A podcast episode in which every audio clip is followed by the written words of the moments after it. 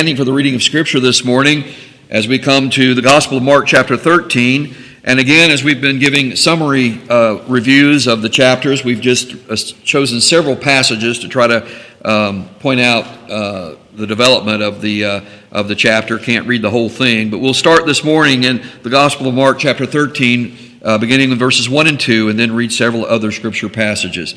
Let us hear and attend to God's Word. Mark 13, verses 1 and 2. Then, as he went out of the temple, one of his disciples said to him, Teacher, see what manner of stones and what buildings are here. Jesus answered and said to him, Do you see these great buildings? Not one stone shall be left upon another that shall not be torn down. And then down to verse 10. And the gospel must first be preached to all the nations. Then over to verses 30 and 31. Assuredly, amen, I say to you, this generation will by no means pass away till all these things take place. Heaven and earth will pass away, but my words will not, uh, my words will by no means pass away. And then verse 37 And what I say to you, I say to all, watch. We'll end our reading of the Holy Scriptures there this morning. Please be seated.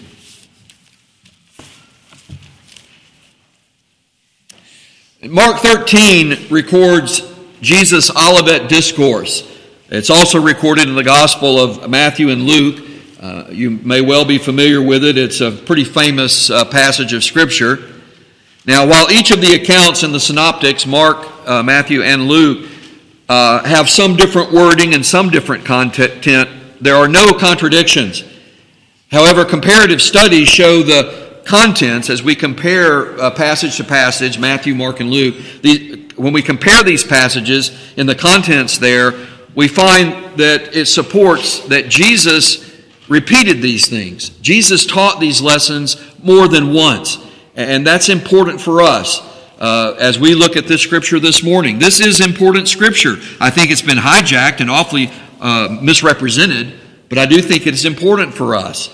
Uh, what if I told you the Olivet Discourse has nothing to say specifically about the cosmological end of the world. You see, that's the way it's often treated. It's often just fast forwarded to the indefinite future, and we're told that Jesus is saying here how the world is going to end in terms of the natural ending of the world, uh, the end of time, the end of the material creation, the cosmological end of the world. But I'm saying to you, I want you to consider this morning that in this Olivet Discourse, Jesus has nothing specifically to say about the cosmological end of the world. And I'm not just arguing a moot point here, which I hope will become obvious as we go along. The Gospel's record of Jesus' Olivet Discourse provides some of the longest transcripts of Jesus' teaching.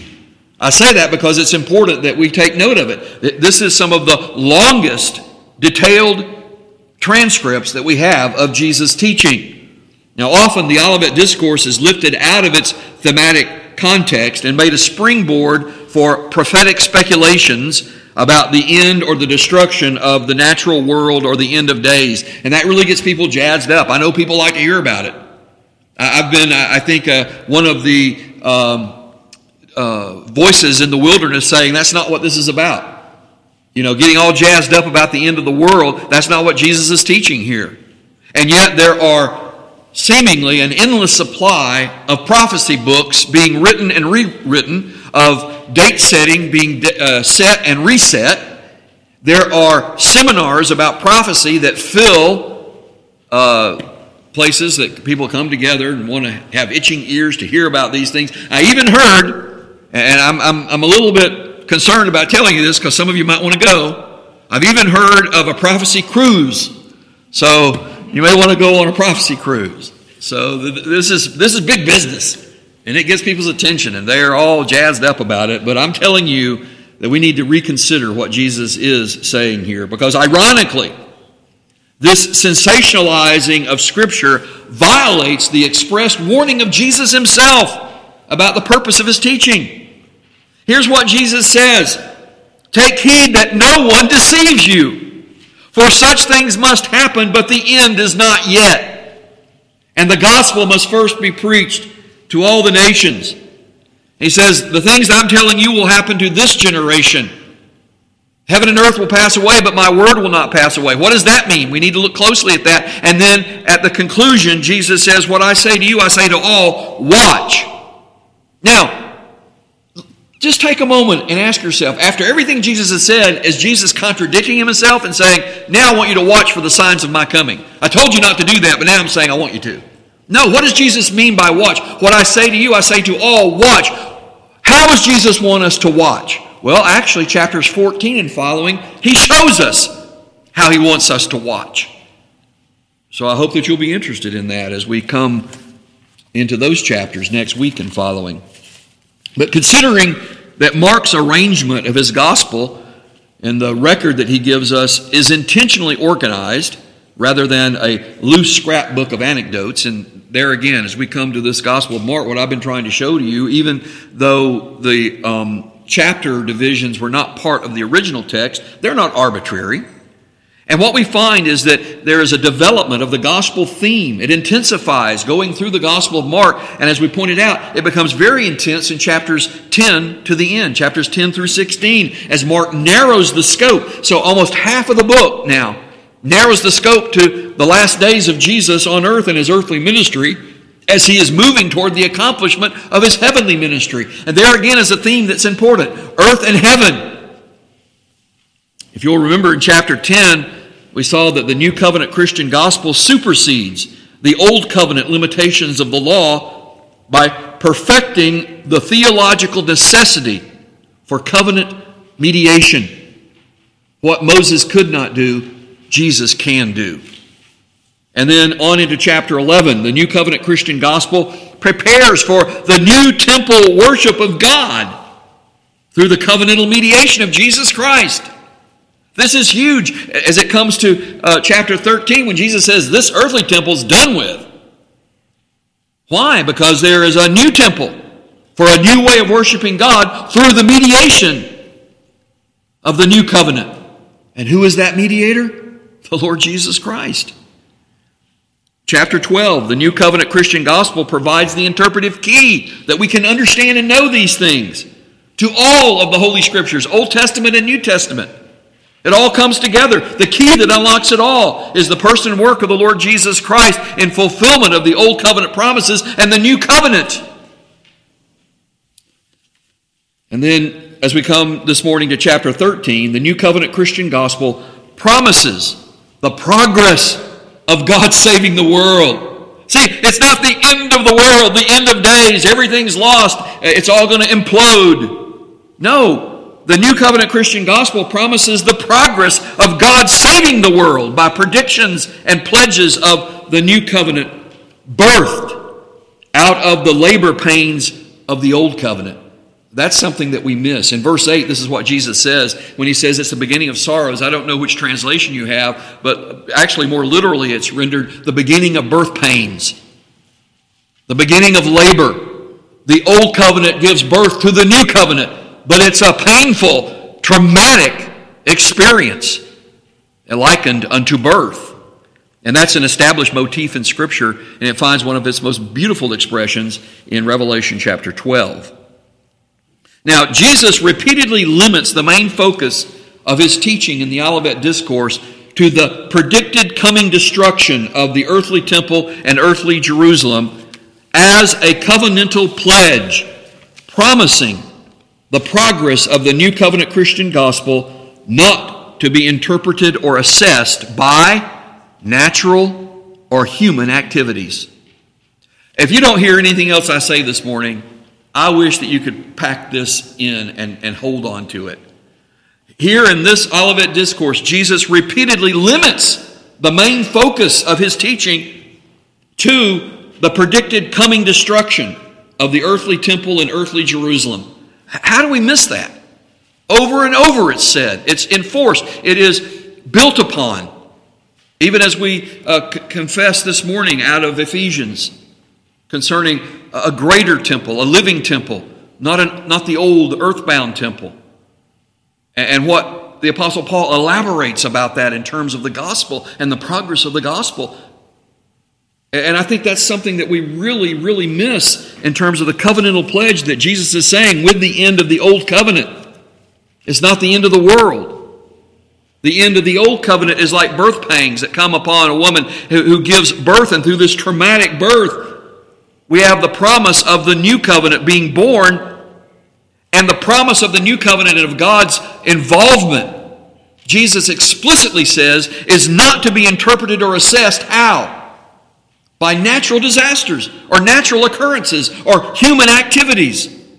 You do not judge the progress of the gospel and the accomplishment of the new covenant based on what you see in the world in terms of wars and rumors of wars, of natural disasters, of earthquakes, of human opposition and persecution. If you look with the eyes of flesh at what happens, you'll say it's loss.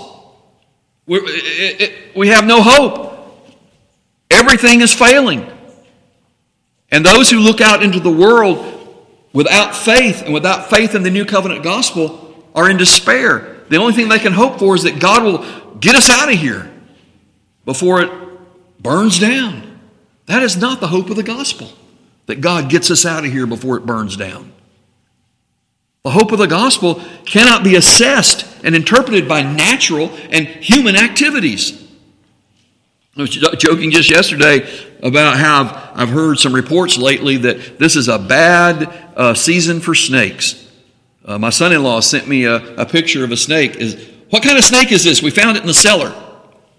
And I was relieved when he told me now it's a dead snake, but I think it was just a corn snake or a rat snake. But, you know, when in doubt.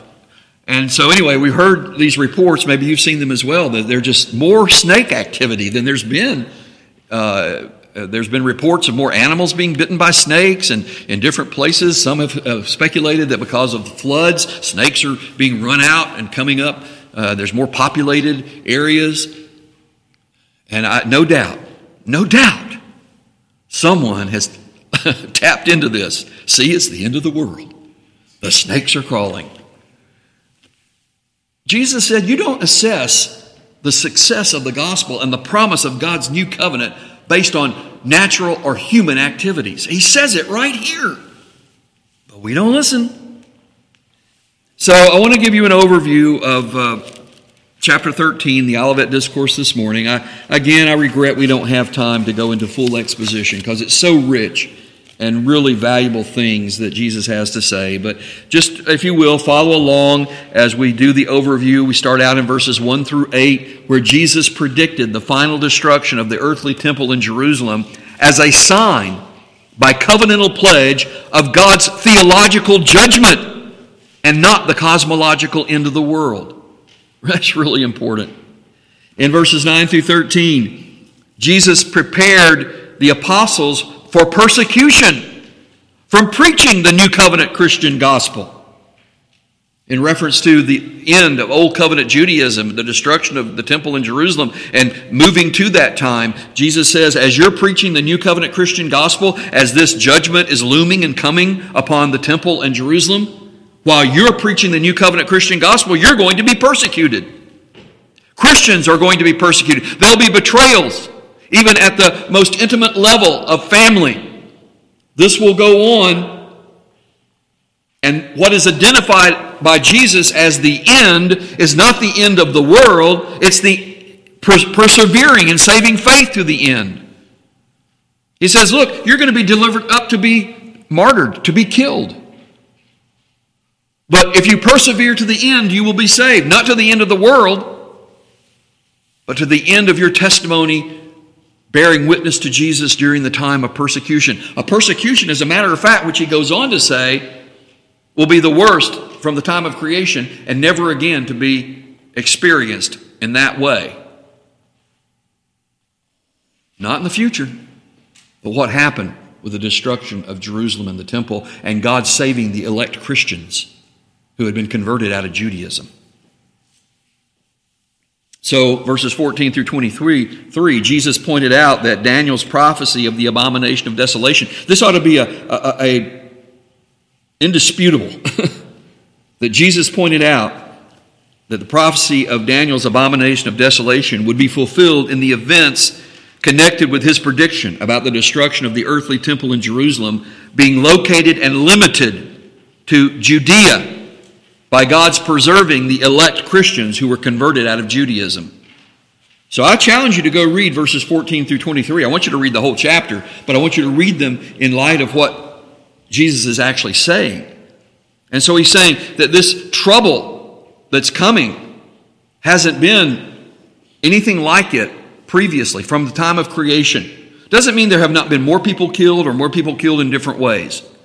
But the point that Jesus is focusing in on in the transition from Old Covenant to New Covenant, the destruction of the temple, and with it all of Old Covenant Judaism, Jesus says that intense persecution that came spilled over into even those believing Christians who came out of Judaism and embraced Jesus as the Messiah. And Jesus says the Father will shorten that time of persecution to preserve the elect Christians who have believed and come out of Judaism.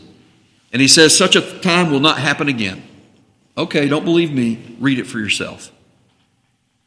Verses 24 through 29, Jesus predicted the progress of the New Covenant Christian gospel after the destruction of the earthly temple. Did you get that? Jesus predicts the progress of the New Covenant Christian gospel after the destruction of the earthly temple in Jerusalem on God's covenantal pledge. What is God's covenantal pledge? That He will be involved, that He hasn't abandoned the church or kingdom. It's a new and different one. It's different than the old covenant. His ways and presence are different.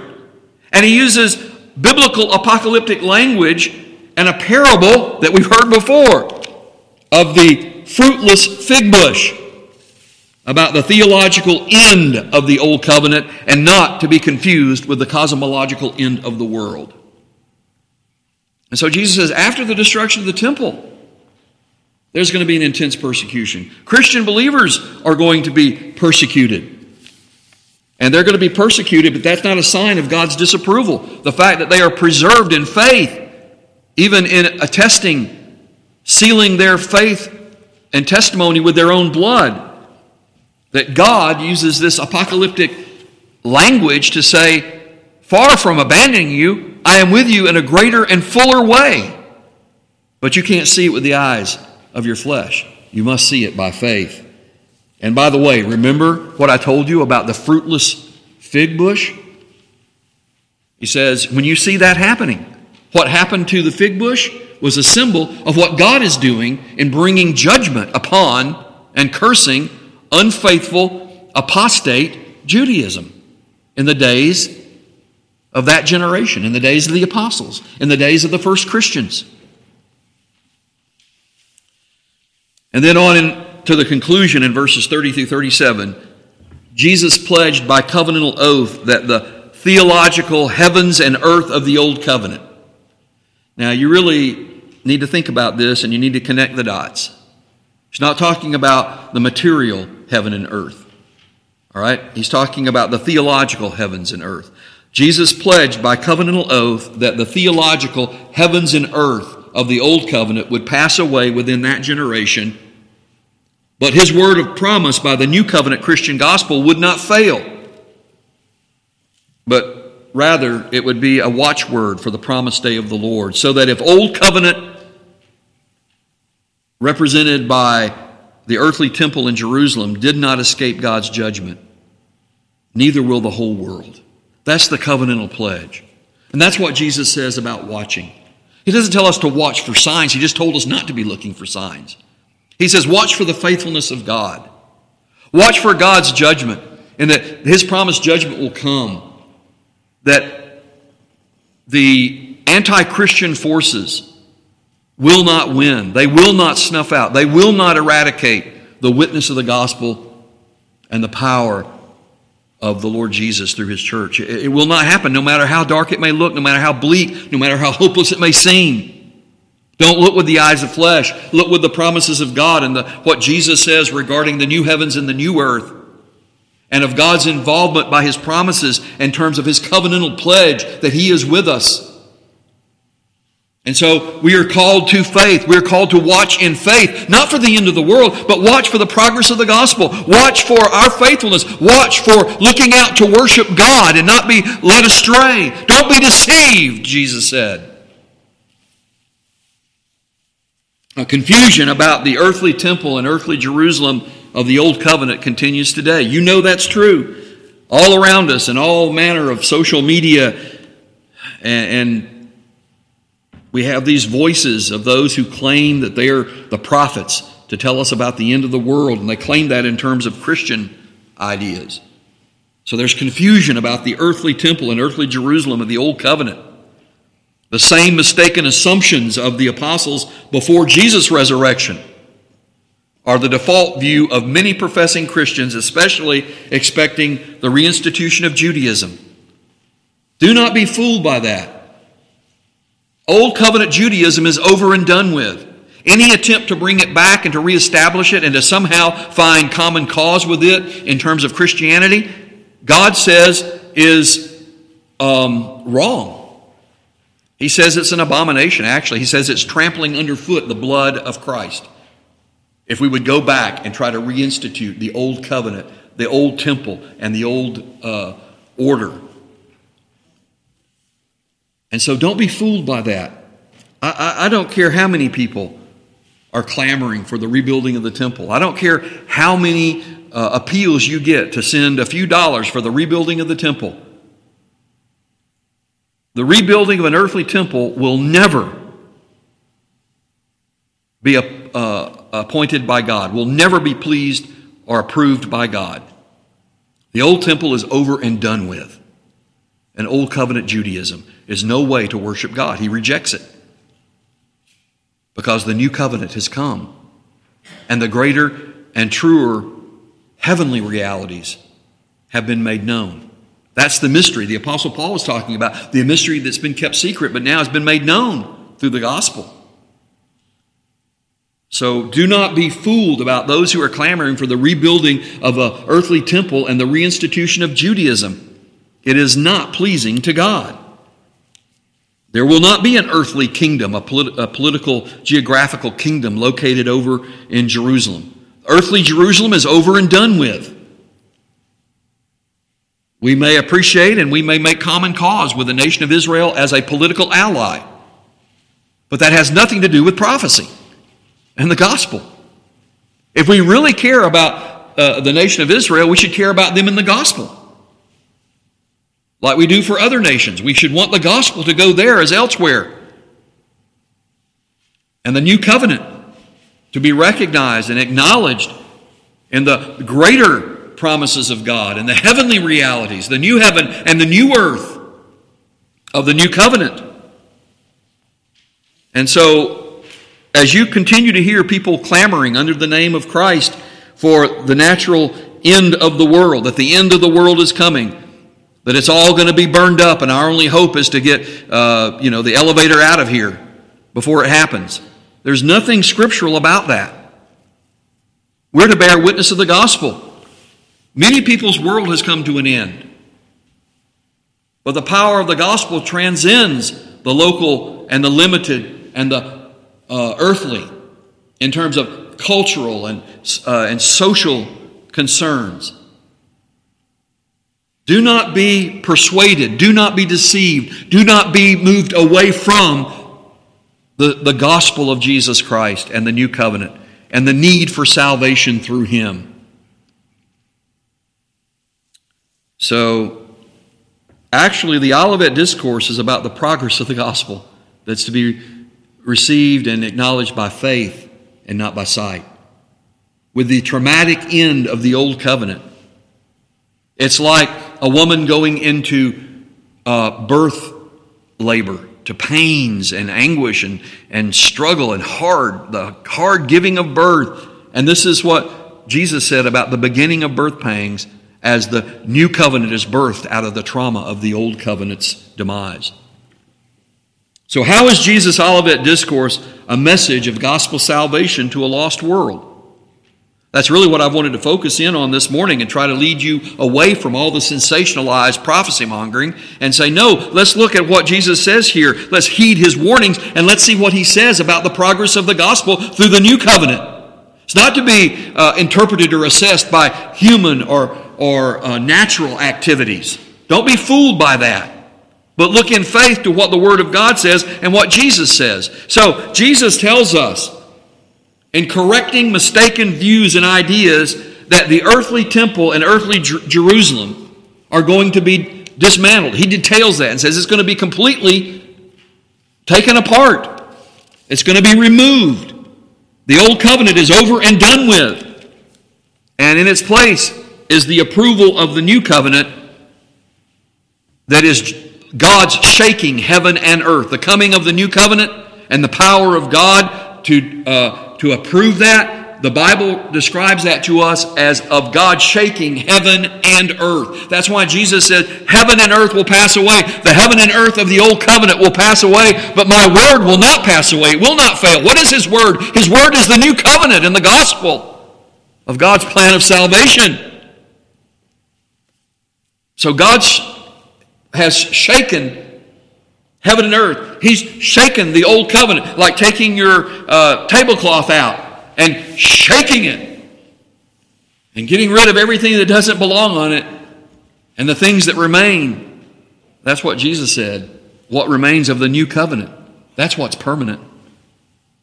So Jesus emphasizes the progress of the new covenant Christian gospel as perseverance in saving faith that overcomes anti Christian persecution. He said that it starts with the apostles in the days of the transition from Old Covenant to New Covenant, and with the intense persecution, he says you'll be hauled into the synagogues and before councils and before kings and leaders. It will happen both in terms of religious and political powers. The apostles came and bore witness of the new covenant gospel of Jesus Christ, and he says they would be intensely persecuted. But they would not be forsaken or abandoned. And Jesus tells us, I will never leave you nor forsake you. Persevere to the end. He who has begun a good work in you will continue it to the day of Christ.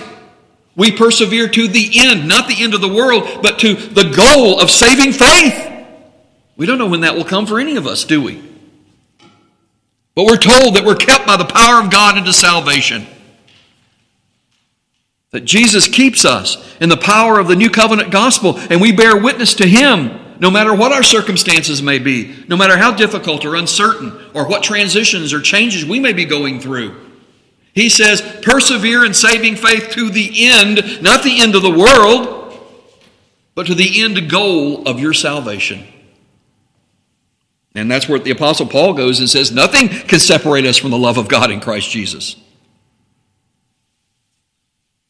So we're not all wrapped up and, and jazzed about, oh, the, the world is ending, the world is coming to an end, snakes are crawling where they've never crawled before. No, be foolish like that. Persevere to the end, the telos, the goal, the purpose, and that is to bear witness to the grace of God in Jesus Christ, that nothing can separate you or me from the love of God in Christ Jesus. Jesus directly interprets Daniel's prophecy of the abomination of desolation about the AD 70 destruction of the temple in Jerusalem. I mean, that should be enough said. And he goes on to tell us that God's involvement there is in preserving the elect Christians who have come out of Judaism. Again, I encourage you to read that in the context in which Jesus said it. When you see the abomination of desolation spoken of by Daniel, let him who read understands. Then this is what you're to know. This is God's purpose in ending the old covenant through the destruction of the temple and of Jerusalem, but in so doing, God is preserving and keeping. He even shortened the days of that time of persecution for the sake of the elect of those Christians who believed and came out of Old Covenant Judaism and identified and testified that Jesus is the Savior, the Messiah, the Christ. Jesus bases the progress of the New Covenant Christian gospel after the fall of earthly Jerusalem on God's approval and involvement. And he says, here is how you are to understand God's approval and God's involvement. It is by biblical apocalyptic language that sounds like the, the, the powers of the world, of the natural world that I'm describing to you. But that is well verified biblical apocalyptic language that references the inscrutable presence of God. And then Jesus promises assurance by his covenantal oath that the new heavens and the new earth, that is, the new covenant way of reconciliation and worshiping the triune God. That's the new heavens and the new earth, not the material heavens and earth, but the new covenant way of reconciliation and worshiping the triune God. Jesus tells us, he promises us by his covenantal oath, Amen, so be it, he says, that there are a new heavens and a new earth which we don't see with our eyes, but we receive by faith. So, contrasting the Old Covenant and the sites at earthly Mount Sinai, if you were to go uh, to read this passage in Hebrews, where the writer of the Hebrews makes reference to the sights and sounds that are recorded for us in, in the Old Testament about earth, earthly Mount Sinai, he contrasts that with the details of the faith view of the new heavens and the new earth of the new covenant. N- not material heaven and earth, but theological heaven and earth. The new covenant and the new way of reconciliation and worship of God through the new covenant in Jesus' blood. And so, this is what the writer of the Hebrews says, making that transition from what was seen and heard by um, the ears and eyes of the flesh recorded for us at Mount Sinai in the Bible to now that which is to be uh, embraced by faith, a new heavens and a new earth in heaven. And so this is what he says But you have come to Mount Zion, not to Mount Sinai. You've come to Mount Zion, to the city of the living God, to heavenly Jerusalem, not earthly Jerusalem, to an innumerable company of angels, to the general assembly and church of the firstborn who are registered in heaven, to God, the judge of all, to the spirits of just men made perfect, to Jesus, the mediator of the new covenant and to the blood of sprinkling that speaks better things than that of Abel. This is all about new covenant. See that you do not refuse him who speaks. For if they did not escape who refused him who spoke on earth, pay attention to the contrast between heaven and earth. If they did not escape who refused him who spoke on earth in old time, much more shall we not escape if we turn away from him who speaks from heaven now whose voice then shook the earth, but now he has promised, saying, Yet once more I shake not only earth, but also heaven. The shaking out of heaven and earth from the old covenant to the new covenant. And that he promised, saying, Yet once more I shake not only heaven, but also earth. Now, this, yet once more, indicates the removal and the shaking out of the old covenant and establishing the new covenant the removal of those things that are being shaken as of things that were made, that the things which cannot be shaken may remain. The new heavens and the new earth of the new covenant is what remains. It's what um, the ultimate and, and real meaning of what those old things symbolized. The shaking away of those old things are ended. God's done with that. That the things which cannot be shaken, the real and permanent things cannot be shaken. He says, Let us have grace by which we serve God. Now, this serving God here is about worship. We serve God acceptably with reverence and godly fear, for our God is a consuming fire. So, here is what we have received that's permanent, that cannot be shaken in the new heavens and the new earth of the new covenant, the kingdom of God. It's not an earthly kingdom. It's not to be presented to us in, in uh, geopolitical and, and uh, human ideas and power and presence. It's beyond all that. It's a new heavens and a new earth and the new way of reconciliation and worship of God. And so Jesus tells us to watch. What I say to you, I say to all watch. What is he telling us to watch for? He just told us don't be deceived. He just told us don't be looking for signs. Don't be trying to establish uh, uh, the time. No man knows, not the angels in heaven, not even the Son of Man. Don't be trying to establish dates and times, and don't be trying to um, uh, divine the end of the cosmological world. Don't do that. That's not what you're supposed to be watching for. What are we supposed to be watching for as Christians? We're to be watching out that we not be deceived. We're to be watching out on how we worship God. We're to be watching and be careful that we're promoting and, and uh, testifying of the power of the gospel through Jesus Christ to persevere in saving faith to the end. That might even be the end that comes by martyrdom. At least it was for the apostles, as far as we know, and many early Christians. So we need to take a closer look at Scripture and what Jesus says about what we're to be looking for and how we, we're to be looking for it. How do you understand then a new heavens and a new earth? Is it all wrapped up with something cosmological? This means something material, something natural, that this world's got to burn down and, you know, there's going to be a new order. That's what, not, not what Jesus is talking about. Jesus is talking about the acceptable way of worshiping God. And I want to ask you, is that more important to you than anything else? The acceptable way of worshiping God, to be reconciled to Him, to have peace with God through our Lord Jesus Christ. You know this Lord's Supper that we have this morning and for the many times that we have, have uh, celebrated together, and it should be a celebration. And we have observed this Lord's Supper together. Do you know that it's telling us in faith